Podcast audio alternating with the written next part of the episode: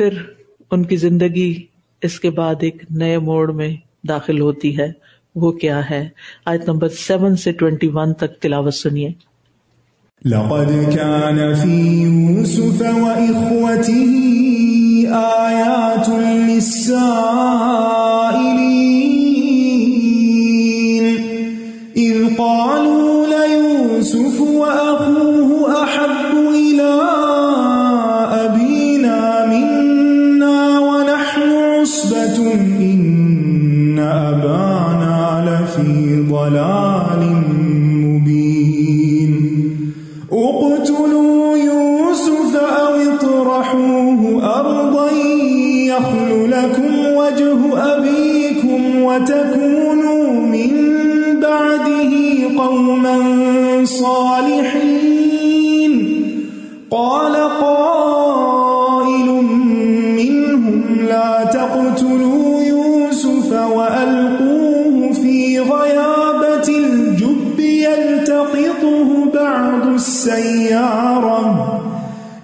تلتقطه بعض السيارة إن كنتم فاعلين.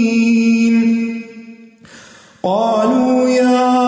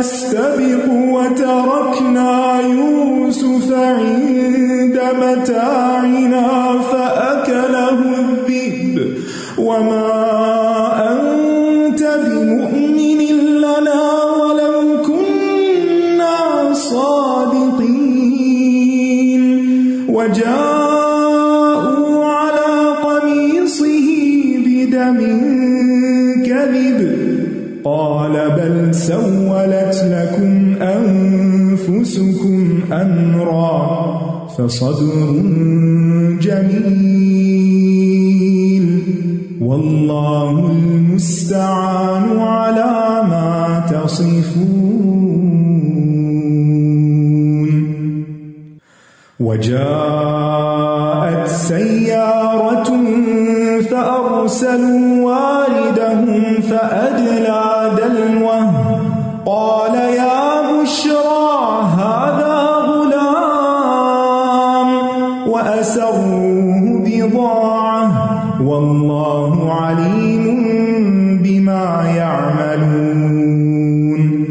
وشروه بثمن بخس دراهم معدودة وكانوا فيه من الزاهدين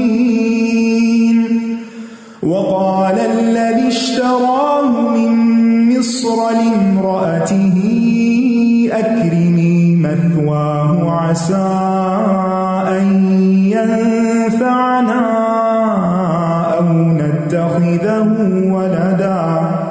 وكذلك مكنا ليوسف في الأرض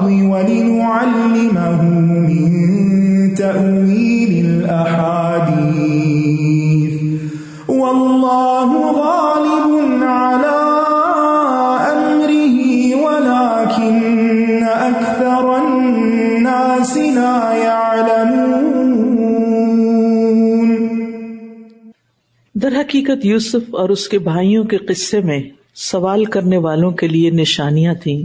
جب انہوں نے کہا، یوسف اور اس کا بھائی ہمارے والد کو ہم سے زیادہ پیارے ہیں، حالانکہ ہم ایک جتھا ہیں، بے شک ہمارے والد واضح بھول میں ہیں۔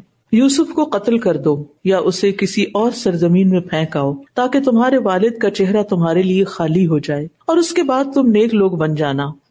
ان میں سے ایک کہنے والے نے کہا، یوسف کو قتل نہ کرو۔ بلکہ اسے کسی اندھے کنویں میں ڈال دو۔ کوئی قافلہ اسے اٹھا لے گا۔ انہوں نے کہا، اے ہمارے ابا جان، کیا ہے آپ کو کہ آپ یوسف کے معاملے میں ہم پہ بھروسہ نہیں کرتے، جبکہ ہم تو اس کے بہت خیر خواہ ہیں۔ کل آپ اسے ہمارے ساتھ بھیج دیجیے تاکہ خوب کھائے پیے اور کھیلے کودے، اور بے شک ہم اس کی خوب حفاظت کرنے والے ہیں۔ اس نے کہا مجھے یہ بات غمگین کرتی ہے کہ تم اسے مجھ سے دور لے جاؤ اور میں ڈرتا ہوں کہ کہیں اسے بھیڑیا نہ کھا جائے جبکہ تم اس سے غافل ہو۔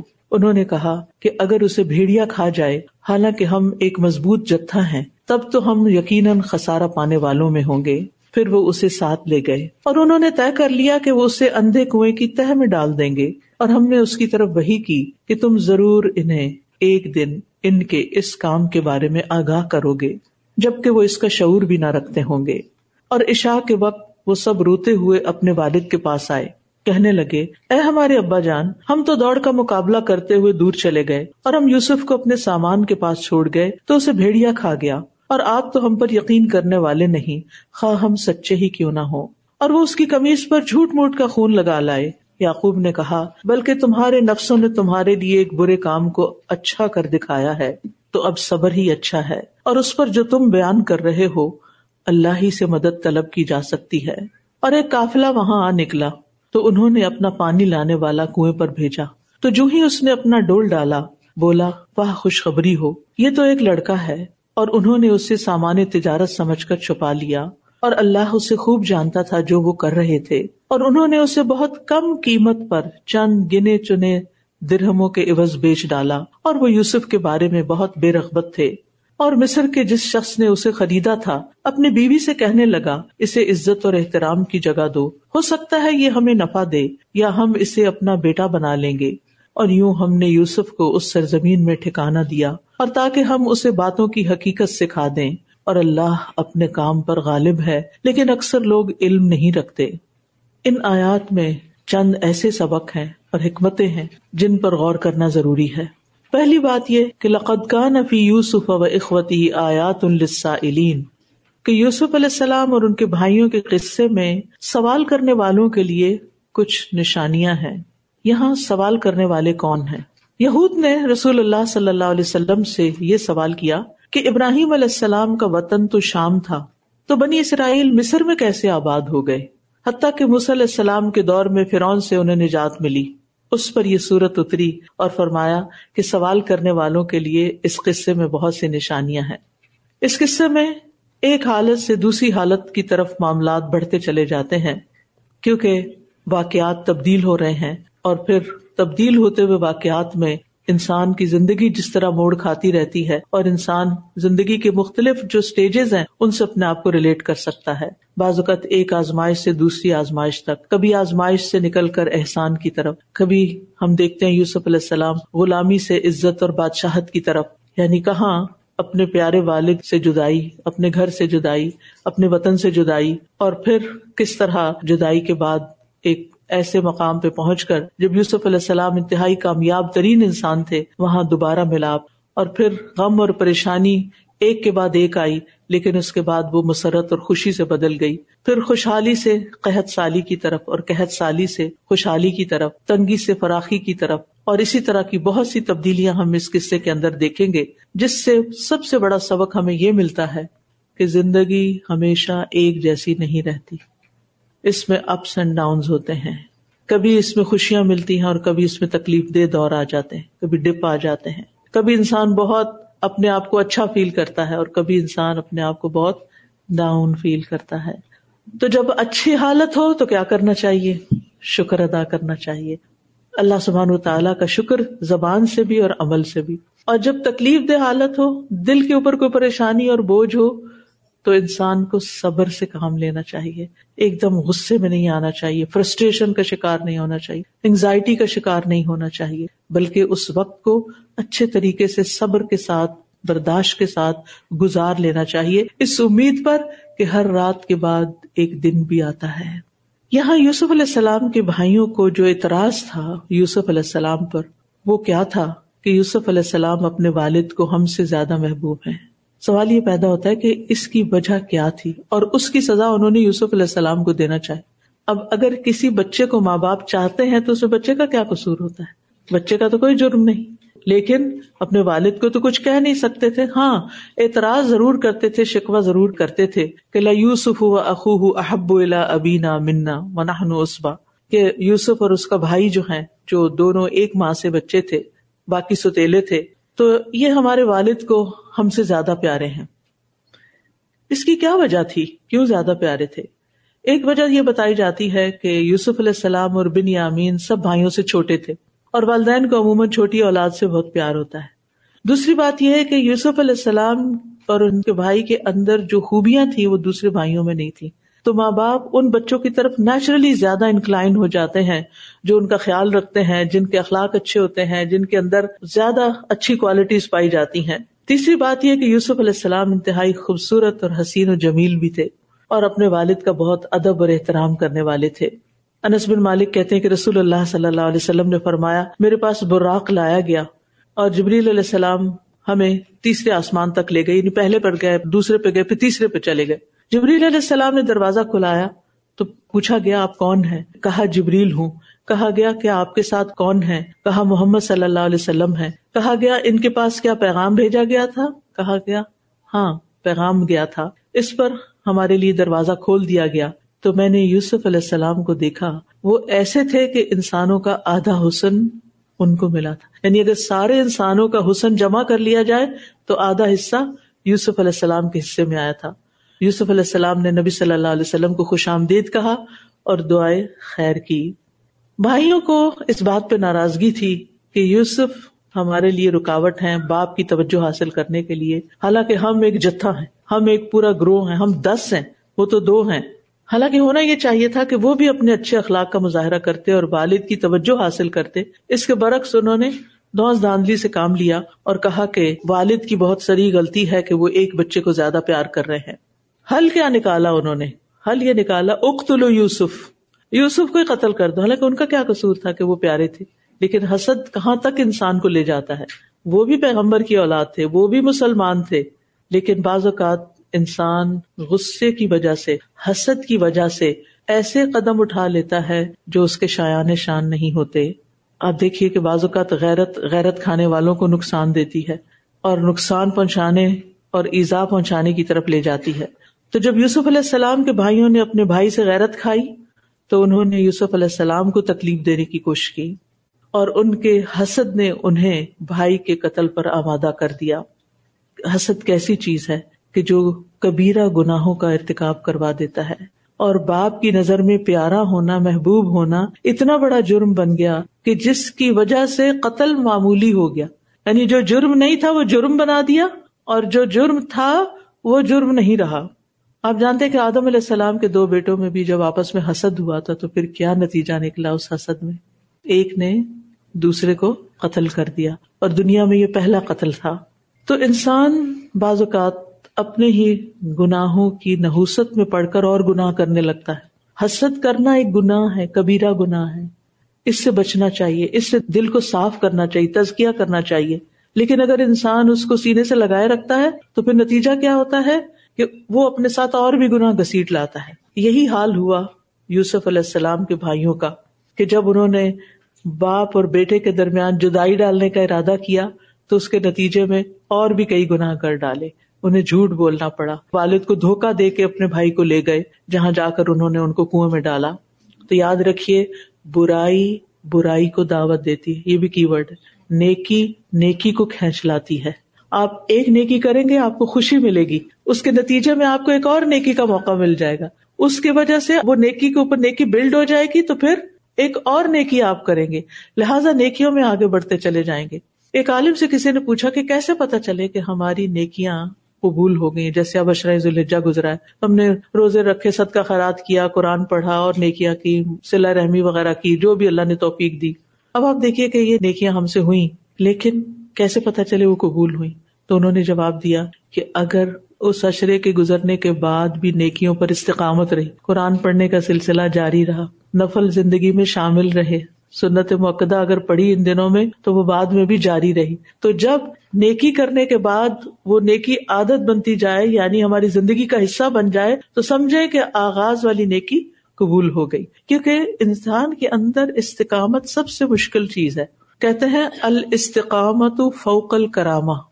استقامت کرامت سے بھی بڑی چیز ہے۔ یعنی اگر کوئی یہ کہے کہ فلاں شخص بیس سال سے یہ نیک کام کرتا آ رہا ہے تو سمجھو کہ اس کو کرامت مل گئی ہے۔ یعنی اللہ نے اس کو عزت دے دی ہے۔ کیونکہ بہت دفعہ ایسا ہوتا ہے کہ ہم ایک نیک کام شروع کرتے ہیں، دو دن کرتے ہیں، پھر اس کے بعد ہمارا دل بھر جاتا ہے، پھر ہم اس کو چھوڑ کے کچھ اور کرنے لگتے ہیں۔ پھر وہ چھوڑ کے کچھ اور کرنے لگتے ہیں۔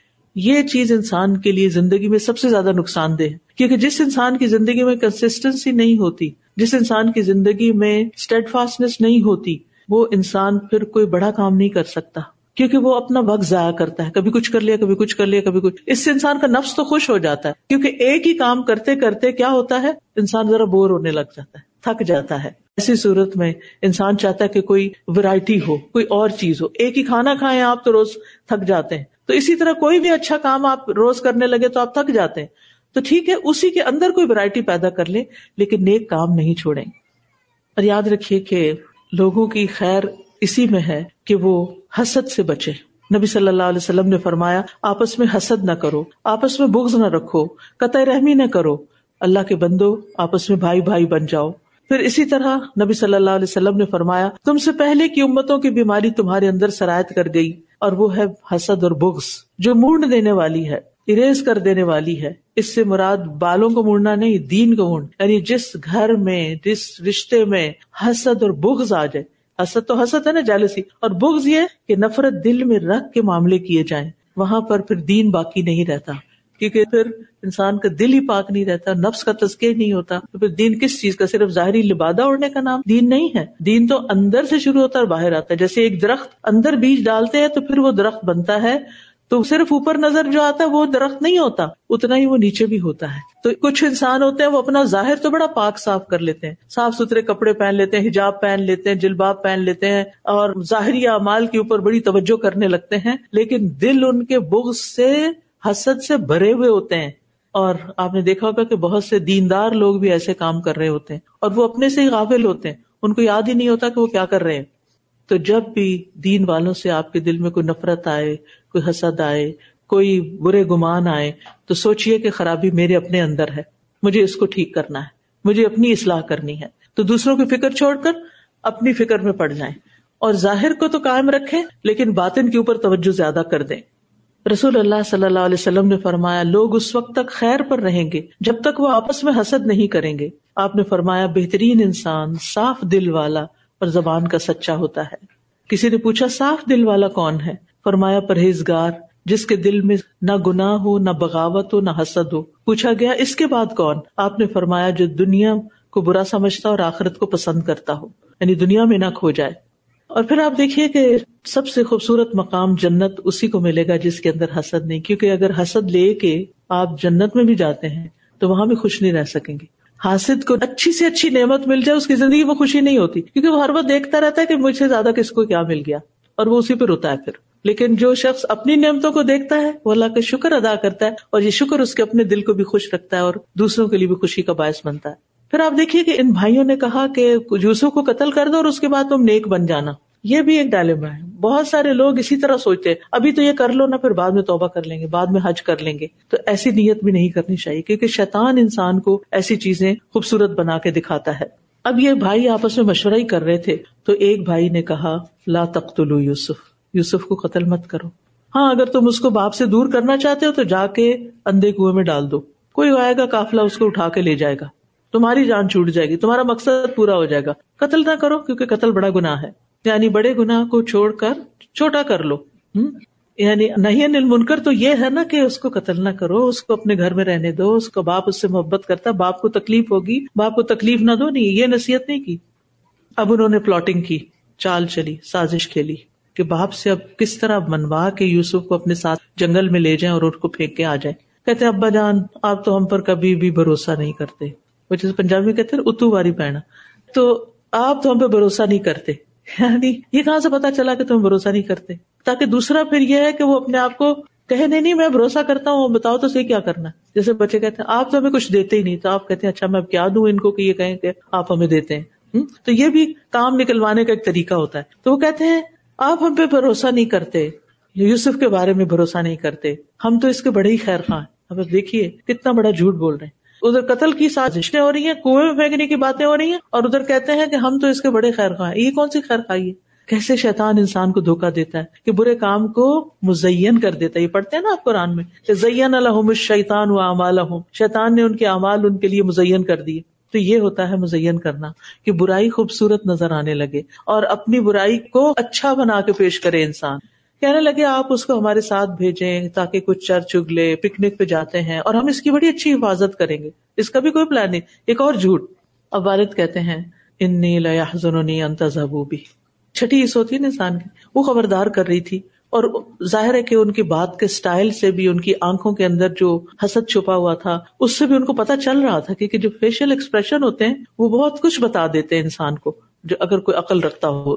تو بہرحال انہوں نے کہا کہ میرا نہیں دل چاہتا کہ تم ساتھ لے جاؤ اور مجھے ڈر لگتا ہے کہ کہیں کوئی بھیڑیا نہ اس کو کھا جائے جبکہ تم اس سے غافل ہو، کیونکہ چھوٹے تھے ابھی۔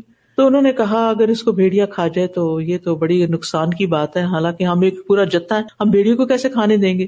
اب اس کو وہ کسی نہ کسی طرح بہلا پسلا کے ساتھ لے یوسف علیہ السلام کو۔ اور سارے اس بات پہ متفق ہو گئے وہ اجما جالو فی غیابت الجب اس بات پہ سب کا اتفاق ہو گیا کہ اب قتل نہیں کریں گے، ہم کنویں میں پھینکیں گے۔ اب پھینک دیا انہوں نے۔ اب جو ہی انہوں نے کنویں میں پھینکا، تہ تک پہنچے۔ اللہ سبحان تعالیٰ نے یوسف علیہ السلام پر وہی نازل کی۔ لتنب ان بے امر ہادا وہ لا یشورون ایک دن آئے گا کہ جب تم انہیں ان کی اس حرکت کے بارے میں بتاؤ گے، جبکہ یہ شعور بھی نہیں رکھتے ہوں گے۔ یعنی یوسف علیہ السلام کے دل پر سکینت نازل کر، ان کو الہام کر دیا گیا کہ this is not end of the life ہم سب بھی جو اپنے آپ کو کسی غم کے کنویں میں دیکھتے ہیں کہ نکلنے کی کوئی صورت نظر کنویں سے نکلنا آسان ہے؟ کوئی رسی پھینکے اس سے پکڑ کے نکلنا بھی بڑا مشکل ہے۔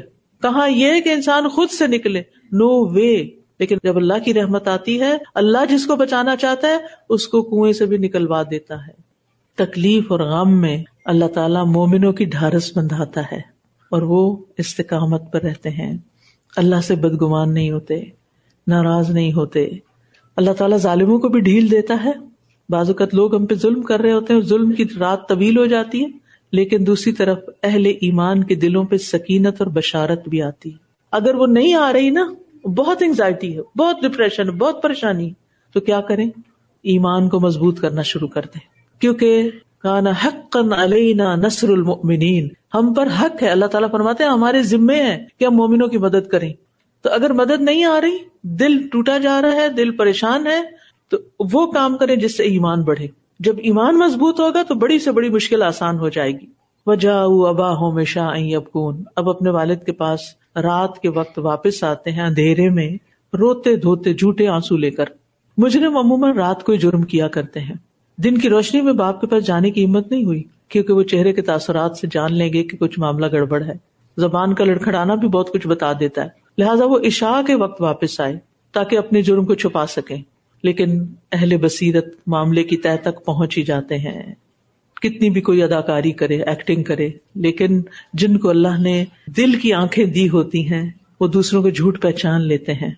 یہی حال یہاں ہوا۔ آ کے کہتے ہیں کالو یا ابانا انا دہبنا نستبک ابا جانا ہم ریسنگ پہ چلے گئے تھے۔ ہم آپس میں دوڑ کا مقابلہ کر رہے تھے۔ وہ ترکنا یوسف آئندہ متعنا یوسف کو ہم اپنے سامان کے پاس حفاظت کے لیے چھوڑ گئے۔ فاقل حدیب تو ایک بھیڑیا آیا اور اس نے یوسف کو کھا لیا۔ ومان تبھی مومن لنا۔ آپ تو ہماری بات کا اعتبار ہی نہیں کریں۔ پھر وہی اسٹائل ہوں آپ تو ہماری بات مانتے نہیں۔ یہ ہوتا ہے کچھ بچوں کا اسٹائل ہر وقت وہ ماں باپ کو بلیم ہی کرتے رہتے آپ ایسے کرتے ہیں، آپ ویسے کرتے ہیں۔ اپنا کوئی قصور نہیں دیکھتے، سارا قصور ماں باپ کا بتاتے ہیں۔ اور یہ انتہائی غلط ہے۔ اگر ہمارے دلوں میں بھی اپنے ماں باپ کے خلاف کوئی ایسی چیز چھپی ہوئی ہے کہ ہمارے ماں باپ نے ایسی جگہ کیوں شادی کر دی، ہمیں یہ ایجوکیشن کیوں نہ دی، ہمیں فلاں پروفیشن کیوں نہ لگا یہ سارے شکوے نکال دیں۔ کیونکہ ماں باپ اپنے طور پر جو بیسٹ کر سکتے ہیں، وہ اپنی اولاد کے لیے کرتے ہیں۔ اور فرما بردار بچے کبھی بھی اپنے ماں باپ کے قصور اور غلطیوں کو نہیں پرکھتے اور ان کو تانے نہیں دیتے۔ یہاں یہ تانا دینے والی بات، آپ تو ہم پہ اعتبار ہی نہیں کرتے۔ کتنی تکلیف، کوئی آپ سے کہے ذرا۔ آپ تو ہم پہ اعتبار ہی نہیں کرتی تو آپ ہیں؟ کیونکہ ریلیشن شپ میں مسٹرسٹ سب سے نقصان دہ چیز ہے۔ کوئی بھی ریلیشن شپ اچھے نہیں ہو سکتے جہاں مسٹرسٹ ہو، جہاں دوسرے پر اعتماد نہ ہو، جہاں دوسرے کے بارے میں امن نہ ہو۔ بہرحال، وہ اپنے والد کو اس طرح بلیک میل کر کے کہتے ہیں وہ لو کنہ صادقین چاہے ہم کتنے بھی سچے ہوں، آپ تو ہماری بات نہیں مانیں گے۔ بہرحال یوسف کو تو بھیڑیا نے کھا لیا ہے، ان کے خیال وجا والا کمی سے ہی بدمن کا دب اور وہ دلیل کے طور پر جھوٹا خون لگا کر بھی لے آئے۔ قال بل سب ولت لکم انفسکم یعقوب علیہ السلام نے ان کی بات کا بالکل اعتبار نہیں کیا، بلکہ کیا کہا؟ یہ تمہارے نفسوں نے اس معاملے کو بڑا ہلکا بنا دیا ہے۔ بس صبر جمیل میں بہت خوبصورتی سے صبر کروں گا، صبر جمیل کروں گا۔ واللہ المستعان۔ اور اس صبر پر اللہ ہی میرا مددگار ہے، کیونکہ اللہ کی مدد کے بغیر صبر نہیں کیا جا سکتا۔ واللہ المستعان علی ما تصفون۔ تم جو باتیں بنا رہے ہو، ان کے مقابلے میں میں صرف اللہ سے مدد چاہتا ہوں۔ کیا خوبصورت انداز ہے۔ اچھا ہمارے جیسا کوئی عام پیرنٹ ہوتا تو وہ کیا کرتا؟ کہ بھائی بھائی کو کہیں پھینک کے آ جائے اور آ کے جھوٹی کہانی سنائے اور آپ کو سمجھ بھی آئے، آپ کیا کریں گے؟ ڈنڈا نہیں اٹھا لیں گے؟ سچ بتاؤ مجھے، کیا ہوا تھا؟ مجھے پتا ہے تمہاری شرارتوں کا۔ چلو میرے ساتھ، کہاں گئے تھے؟ چلو ڈھونڈتے نہیں، کچھ بھی نہیں۔ یہ آیات بار بار پڑھنے کی ہے اسی لیے آپ کو ترجمے والی کتاب دی گئی ہے کہ گھر جا کے کچھ آیتوں کو آپ ریپیٹڈلی پڑھے کہتے ہیں، اللہ ہی سے مدد لی جا سکتی ہے۔ مومن غم کی شدت میں کیا کرتا ہے؟ لوگوں کے سہارے نہیں ڈھونڈتا۔ اور پھر آپ دیکھیں کہ تکلیف جب اپنے ہی بچوں سے پہنچتی ہے، عام طور پہ کیا ہوتا ہے، جب کوئی مصیبت آتی ہے نا، کوئی تکلیف آتی ہے، تو خاندان کٹھا ہو جاتا ہے نا۔ ہم اپنے ماں باپ سے بات کرتے ہیں، ماں باپ ہم سے کرتے ہیں، بہن بھائیوں سے کرتے ہیں۔ جب ان رشتوں کے اندر نفرتیں آ جائیں، بغض آ جائیں، حسد آ جائے، نقصان دینے پہ تل جائیں، پھر انسان کدھر جائے تو اللہ نے ہمیں بندوں کے سہارے پہ نہیں چھوڑا۔ مشکل وقت میں بندوں کا سہارا نہیں ڈھونڈے، اللہ سے مدد مانگے۔ اس بات کو یاد رکھے جب کوئی تکلیف آئے، جب کوئی پریشانی آئے، اللہ کی طرف رجوع کرے کیا پڑھے انا و انا راج علماء کہتے ہیں کہ اس وقت تک ابھی آیت نازل نہیں ہوئی تھی۔ اگر یعقوب علیہ السلام کو یہ آیت پتا ہوتی، تو اس موقع پہ ضرور وہ یہ پڑھتے۔ کیونکہ نقصان کے وقت یہی آیت پڑھی جاتی ہے۔ کوئی چیز چلی گئی ہے، پیاری سے پیاری چیز چلی گئی۔ انا اللہ ہم بھی اللہ کے ہیں۔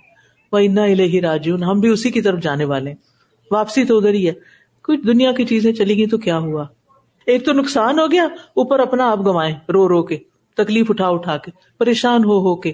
نہیں، واللہ المستان اللہ ہی میرا مددگار ہے۔ اللہ میری مدد کرے گا، اللہ مجھے اس مشکل سے نکالے گا۔ اور جو اللہ کو تھام لیتا ہے، وہ مشکل سے باہر نکل آتا ہے، وہ کنویں سے باہر نکل آتا ہے۔ اب اس میں آپ دیکھیے کہ یعقوب علیہ السلام کا جو صبر تھا، وہ صبر جمیل تھا۔ صبر جمیل عام صبر میں فرق کیا ہوتا ہے؟ صبر جمیل کے بارے میں علماء کہتے ہیں کہ وہ صبر جس میں شکوا شکایت نہیں ہوتی۔ انسان ہر وقت روتا رہے اور کہ میں صبر کر رہا ہوں۔ یہ نہیں صبر ہوتا۔ اس میں جزا فضا نہیں ہوتی، حال دعائی نہیں ہوتی۔ ایسا صبر جس میں نہ کوئی ناراضگی، اپنے سارے کام معمول کے مطابق ہو رہے ہیں۔ انسان دوسرے کے ساتھ معاملہ بھی اچھا کر رہا ہے، غم دل میں ہے، آنکھوں سے آنسو بھی آ جاتے ہیں۔ لیکن زبان سے کوئی ایسی بات نہیں نکلتی جو اللہ تعالیٰ کو ناراض کرے۔ غم کے وقت اللہ سے شکوا نہیں کرنا وائی می یہ نہیں کہنا۔ غم کے وقت لوگوں کو لان تان نہیں کرنی۔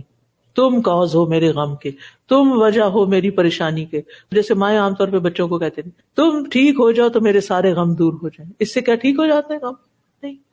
بلکہ اپنی انرجیز کو سیو کر کے بچوں کو اچھے مشورے دیں۔ ان سے ڈسکشن کریں، ان کی ہیلپ کریں، تاکہ وہ جس مشکل اور اسٹرگل کا شکار ہے اس سے باہر نکل آئے نہ کہ ہر وقت الٹے تانے دے دے کے ان کا مورائل ڈاؤن کریں۔ فوری کہتے ہیں کہ تین باتیں صبر ہیں، اپنی تکلیف کو بیان نہ کرنا۔ یعنی ہر ایک کے سامنے اپنی پٹاری نہیں کھول کے رکھنا۔ اور اپنی مصیبت کا ذکر نہ کرنا۔ اور اپنے آپ کو پاک قرار نہ دینا۔ کہ پتا نہیں میرا کون سا گنا ہے، میں نے تو کوئی ایسا گنا نہیں کیا، میرے ساتھ یہ کیوں ہو گیا؟ نہیں، کون کہتا ہے ہم نے گناہ نہیں کیا؟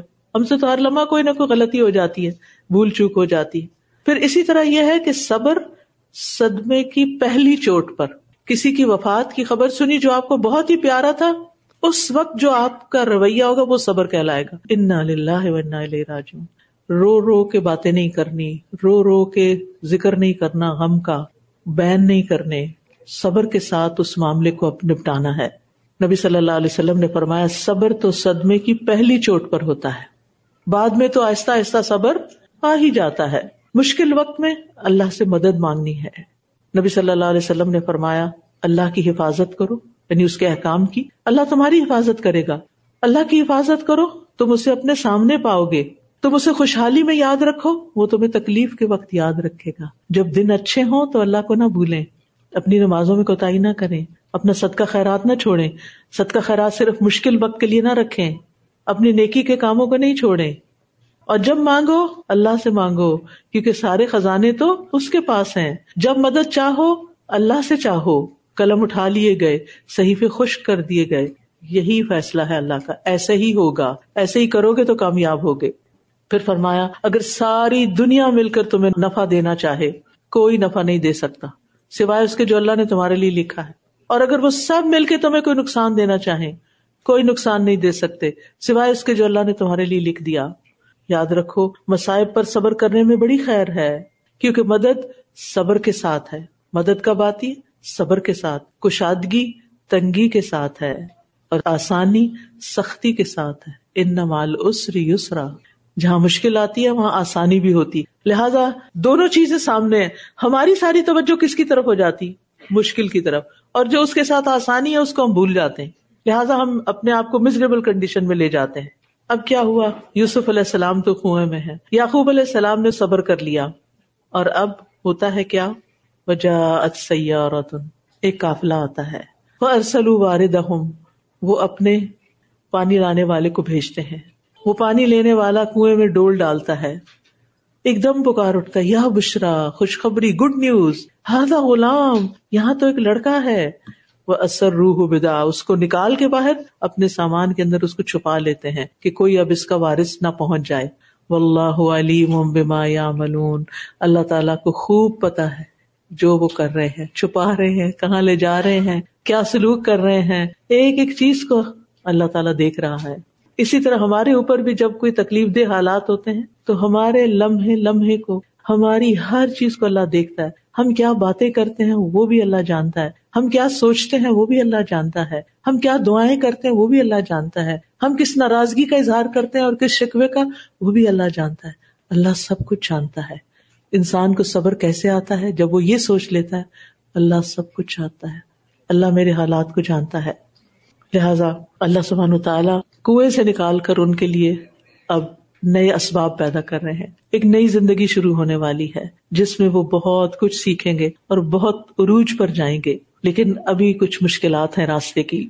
یہ قافلہ مصر کی طرف جا رہا تھا، اور پھر مصر پہنچ کر انہیں کیا کرنا تھا؟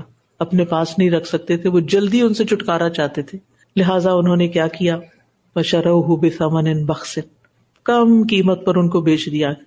دراہ ممادودا چند درہموں کے عوض، تھوڑے سے پیسوں کے عوض۔ وہ کانو من زاہدین اور وہ ان سے بے رغبت تھے۔ سبحان اللہ، وہ بچہ جس کو پوری انسانیت کا نصف حسن دیا گیا، جو اتنا معزز ہے اللہ کی نگاہ میں کہ ابراہیم علیہ السلام کا پڑ پوتا ہے، اسحاق علیہ السلام کا پوتا ہے، یعقوب علیہ السلام کا بیٹا ہے، نبیوں کی اولاد ہے، دین اور دنیا دونوں ہے وہاں اس کی کوئی قیمت ہی نہیں لگ رہی۔ کبھی ایسے ہوتا ہے نا کہ کسی بچی کی شادی ہو جاتی ہے، بڑے ہی معزز خاندان سے آتی ہے۔ نسل در نسل ان کے آبا و اجداد نے عزت پائی ہوتی ہے۔ مالی لحاظ سے بھی بہت اسٹرانگ ہوتی ہے۔ اسکل فل ہے ایجوکیشن بھی ہے، کام بھی جانتی، سب کچھ۔ لیکن جس گھر میں آتی ہے، وہاں اس کی کوئی قدر ہی نہیں۔ زندگی میں اس کے اوپر ایسی آزمائش آ جاتی۔ اور یہ تو گھر گھر کی کہانی ہے۔ کس طرح لوگ بچیوں کو لا کے ذلیل کرتے ہیں۔ اور کس طرح ان کو بس ایک میڈ بنا کے لے آتے ہیں۔ اور کس طرح ان کی کوئی قدر نہیں ہوتی۔ ایسے میں کیا چیز صبر دے گی؟ یوسف علیہ السلام کی کہانی۔ کہ اتنی کوالٹیز ہونے کے باوجود اس قابل والوں نے ان کو چند سکوں کے بس بیچ دیا، بس تھوڑے سے پیسے مل جائیں، ہماری جان چھوٹے۔ یعنی اتنا قیمتی انسان ہو اور اس کی بس اتنی سی قیمت لگے، کبھی ایسے بھی ہوتا ہے۔ کبھی ایسے بھی ہوتا ہے کہ آپ کی ایک جگہ پر بڑی عزت ہوتی ہے۔ ہر کوئی آپ کو چاہتا ہے، آپ سے محبت کرتا ہے، آپ کے لیے بھاگ بھاگ کے دوڑ کے آتا ہے۔ جیسے بچی کی مثال دے رہی ہوں نا، ماں باپ بھی ہر بات مان رہے ہیں۔ باپ کا بھی پیار ہے، ماں کا بھی پیار ہے، بہن بھائیوں کا بھی پیار ہے، سبھی کچھ ہے زندگی میں۔ اور یکا یک زندگی موڑ کاٹتی ہے اور ایسی جگہ جا پہنچتا ہے انسان کہ جہاں کوئی پوچھنے والا نہیں، کوئی قدر کرنے والا نہیں۔ نہ شوہر کا پیار ہے، نہ ساس سسر کی توجہ ہے، نہ ہی کوئی اور فیملی کے اندر سے کوئی توجہ ہے۔ اور انسان کو یوں لگتا ہے جیسے باقی مجھے کنویں میں پھینک دیا گیا۔ اور بعض اوقات تو بچیوں کو والدین سے ملنے بھی نہیں دیتے۔ سال ہر سال گزر جاتے ہیں۔ اور وہ تڑپتی اور ترستی رہتی ہیں۔ لیکن یہ اللہ کی طرف سے ایک امتحان ہوتا ہے۔ اس کے بعد اللہ نعمتیں بھی دینے والا ہے۔ اچھے دن بھی آئیں گے۔ لہٰذا جو بھی اپنے آپ کو غم کے کنویں میں محسوس کرے، وہ اس واقعے کو یاد رکھے کہ اللہ اس سے نکالے گا۔ اور نکال کے ضروری نہیں، فوری طور پر مسئلہ حل ہو جائے۔ ہو سکتا ہے آپ بھی کہیں اور پھر تھوڑے سے درہموں کے عوض بک جائیں۔ اور کوئی آپ کو پہچانتا ہی نہ ہو کہ آپ کون ہیں۔ اور بہت دفعہ ایسا ہوتا ہے۔ ایک دفعہ میرے ساتھ یہ ہوا کہ میں کہیں گئی تو آنے والوں نے بہت اچھا استقبال کیا۔ استقبال کرنے کے بعد مجھے ہال کے اندر بھیجا گیا۔ تو اندر جو پہلی خاتون مجھے نظر آئی، میں نے ان کو سلام کیا۔ انہوں نے مجھے ایسے دیکھا اور سلام کا جواب ہی نہیں دیا۔ اور میں جا کے پھر اسٹیج پر بیٹھ گئی تو سب کو سلام کیا۔ تو اب آپ دیکھیں کہ وہ وہاں مجھے جانتی نہیں تھی لہٰذا سلام کا جواب بھی ڈنگ سے نہیں دیا۔ جب یہاں بیٹھ کے پہچانا تو رویہ بدل گیا، چہرہ ہی بدل گیا۔ یہ فرق ہوتا ہے جاننے اور نہ جاننے میں۔ آپ جس کو جانتے ہیں، جس سے محبت کرتے ہیں، اس کے لیے آپ کا رویہ کچھ اور ہوتا ہے۔ اور جس کو آپ جانتے نہیں، اس کے ساتھ معاملہ کچھ اور ہوتا ہے۔ چاہے وہ سونے کا بنا ہو، چاہے وہ کوئی بھی ہو، کتنا ہی مقام رکھتا ہو۔ تو اس لیے جب ہم اچھے ریلیشن شپ چاہتے ہیں، تو ہمیں ایک دوسرے کو جاننا بھی چاہیے۔ ایک دوسرے کے حالات سے باخبر رہنا چاہیے۔ اسی لیے ہمارے دین میں سلا رحمی کا کانسیپٹ ہے کہ رشتے داروں سے جوڑے رکھو، ان کو کال کرتے رہو، ان سے میل ملاقات کرتے رہو، ان کو وزٹ کرتے رہو، ان کو اپنی شکل دکھاتے رہو، ان سے بات کرتے رہو تاکہ یہ محبتوں کے سلسلے قائم رہے آپ نے فرمایا، بل الرحام ولو بسلام رشتوں کو تر و تازہ رکھو، خاص سلام کے ذریعے۔ کیونکہ اگر آپ بھول جائیں گے ان کو تو وہ بھی کیا ہوگا؟ بھول جائیں گے آپ کو۔ اور سلا رحمی کا فائدہ کیا ہے؟ جو شخص چاہتا ہے اس کی عمر میں اضافہ ہو۔ جو شخص چاہتا ہے اس کے مال میں برکت ہو، اسے چاہیے رشتوں کو جوڑ کے رکھے، رشتوں کو نہ کاٹے۔ اس سے خیر ہی خیر نکلتی ہے۔ بہرحال، جب انہوں نے بچہ دیکھا، تو اس وقت تو بڑے خوش ہوئے۔ خوشخبری گڈ نیوز بہت خوبصورت بچہ ہے یہاں۔ لیکن اس کے بعد انہیں اس بچے کی ضرورت نہیں تھی اور انہوں نے اس کو فروخت کر دیا۔ یاد رکھیے، آزاد انسان کو بیچنا سنگین گنا ہے، ہمارے دین میں منع ہے۔ بعض جگہوں پر ایسی چیزیں پائی جاتی ہیں کہ بچوں کو اغوا کر لیتے ہیں، پھر آگے بیچ دیتے ہیں، دوسرے ملک لے جا کے بیچ دیتے ہیں۔ اور بہت سے غلط کام اور گھناؤنے کام ہوتے ہیں، تو ایسا کرنا درست نہیں۔ بہرحال انہوں نے تو یہی کیا کہ ایک آزاد لڑکے کو بیچ کے قیمت کھا گئے۔ حالانکہ ان پہ لازم تھا کہ جب وہ بچہ نکلا تھا، تو آس پاس کے علاقوں میں اعلان کرتے کہ یہ کس کا بچہ ہے۔ یا یوسف علیہ السلام سے کہتے کہ تمہیں اپنے گھر کا رستہ آتا ہے تو چلو اپنے گھر چلے جاؤ۔ لیکن گھر بھی نہیں جانے دیا، کسی کو بتایا بھی نہیں اور اپنے ملک لے گئے۔ اور سامان تجارت سمجھ کر اس کو چھپایا اور مصر جا کے فروخت کر دیا۔ وقال میں مصر لمرا ہی اکریمی مصر میں جس نے خریدا، اس نے اپنی بیوی سے کہا کہ اس بچے کو بہت اچھا ٹھکانا دو، عزت سے رکھو۔ ہی انفانا، ہو سکتا ہے یہ ہمیں کوئی فائدہ دے۔ یعنی اگر ہم اس سے اچھا سلوک کریں گے تو یہ بھی کل کو ہمارے لیے فائدے کا بن جائے گا۔ اور نتخذہ ولدا، یا پھر ہم اس کو اپنا بیٹا ہی بنا لیتے ہیں۔ وہ کدا علی کا مکن خریدنے والا ایک اچھا نوبل انسان تھا۔ اس نے اپنی بیوی کو بھی اچھی انسٹرکشن دی اور یوں یوسف علیہ السلام کو اللہ تعالیٰ نے زمین میں ایک اچھا ٹھکانا دے دیا۔ اب ایک مشکل آسان ہوئی۔ یہ کیوں اللہ تعالیٰ نے کیا؟ ولی اویل الحادیث تاکہ ہم اس کو باتوں کی تہ تک پہنچنا سکھائیں۔ یاد رکھیے، علم اور حکمت کمفرٹ میں حاصل نہیں ہوتی۔ اس کے لیے اپنا گھر چھوڑنا پڑتا ہے۔ اس کے لیے طویل سٹنگ کرنی پڑتی ہے۔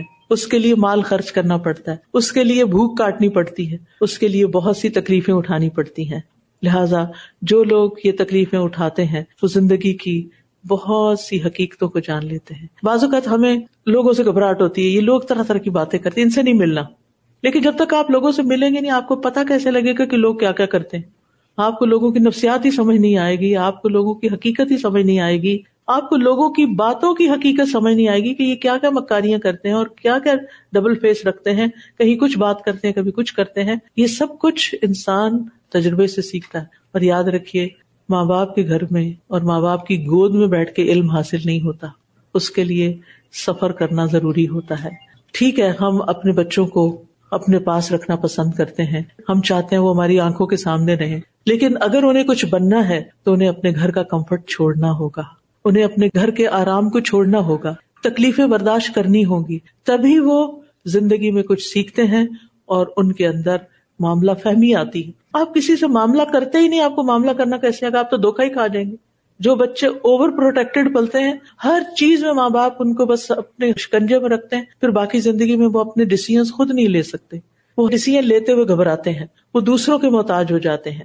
ان کے اندر کانفیڈینس ڈیولپ نہیں ہوتا۔ بازو کا بچہ چھوٹا ہوتا ہے نا تو ماں اسے کہتی ہے یہ پانی پی لو، اپنے ہاتھ سے پلانا چاہتی ہے کیونکہ ماں کو یہ ہوتا ہے، یہ کپڑوں پہ گرا دے گا، پھر مجھے کپڑے چینج کرنے پڑیں گے اس کو نا۔ اور وہ اس ڈر سے کہتی ہے، نہیں نہیں، میں پلاؤں گی۔ کہتے نہیں، میں خود پیوں گا، میں خود پیوں گا۔ لیٹ ہم ڈرنک لیٹ ہم میک مسٹیک سیکھ جائے گا اور جلدی آپ بھی فارغ ہو جائیں گی۔ یعنی جتنی جلدی بچہ خود کر کر کے سیکھے گا، اتنی جلدی آپ کے لیے آسانی ہوگی، آپ کے کام کم ہو جائیں گے۔ کتنے گھنٹوں مائیں کھڑی رہتی ہیں، بچوں کے منہ میں چوری ڈالتی رہتی ہیں، اور وہ بڑے بھی ہو جاتے ہیں تو ان کے منہ میں نوالے ڈالتے رہتے ہیں کہ یہ کھا لیں، کسی طرح کھا لیں۔ ٹھیک ہے، ہمارے یہ شوق بہت اچھا کہ بچے کھا لیں، لیکن ان کو اپنے ہاتھ سے کھانے دیں۔ وہ گراتے ہیں، تھوڑا سا گرانے دیں۔ بعض اوقات بچے پوری پلیٹ الٹا دیتے، چیخے نہیں چلائے نہیں، سیکھنے دیں ان کو۔ یہ سارے ایکسپیریمنٹ کر رہے ہیں۔ اللہ تعالیٰ ان کو کچھ سکھانا چاہتا ہے۔ یعنی فالو دا چائلڈ بچے کو آبزرو ضرور کریں کہ وہ کر کے آ رہا ہے۔ لیکن اس کو کانفیڈینس دیں۔ یہ کانفیڈینس اس کے اندر ہوگا تو باقی زندگی میں کامیاب ہوگا۔ وہ آگے بڑھ کے نفے نقصان کو دیکھ پائے گا۔ ولی من تعویل الحادیث یہ تعویل الحادیث حضرت یعقوب نے کہا تھا، اللہ سبحان تعالیٰ تمہیں تعویل الحادیث سکھائے گا۔ خواب کو سن کے۔ اور یہاں اللہ تعالیٰ سکھانا چاہتا ہے، لیکن باپ کی محبت اور شفقت کے سائے میں نہیں، وہاں سے ہٹا کے۔ بعض اوقات ہماری زندگی میں کچھ ایسی چیزیں پیش آ جاتی ہیں جو ہم فورسی نہیں کر رہے ہوتے ایکسپیکٹ نہیں کر رہے ہوتے، نہیں چاہ رہے ہوتے، لیکن پھر کیا ہوتا ہے؟ وہ ہو جاتی ہیں۔ اب کیا کرنا چاہیے؟ ہمیں تکلیف ضرور ہے۔ ہم غمگین ہیں، ہم اداس ہیں، لیکن اس میں فائدے بھی تو ہیں۔ بعض اوقات بچی کی شادی ہو جاتی ہے، اس کو رہ رہ کے ماں باپ یاد آتے ہیں، اپنا گھر یاد آتا ہے، اپنا کمرہ یاد آتا ہے، اپنا سب کچھ یاد آتا ہے۔ بہت نیچرل ہے، کوئی بات نہیں، آنے دے یاد۔ لیکن پھر آہستہ آہستہ اس کے قدم جمتے ہیں۔ وہ نئے گھر کو اپنا گھر سمجھنے لگتی ہے۔ پھر اس کے بچے پیدا ہوتے ہیں۔ پھر اس پہ پھل پھول لگتے ہیں۔ پھر اس کے اندر ایک حکمت آتی۔ پھر وہ ماں بن جاتی۔ پھر وہ اپنے بچوں کو نصیحتیں کرنے لگتی۔ ہم سبھی تو اسی اسٹیج سے گزرے ہیں نا۔ یہ تو نہیں کہ سفر آسان تھا۔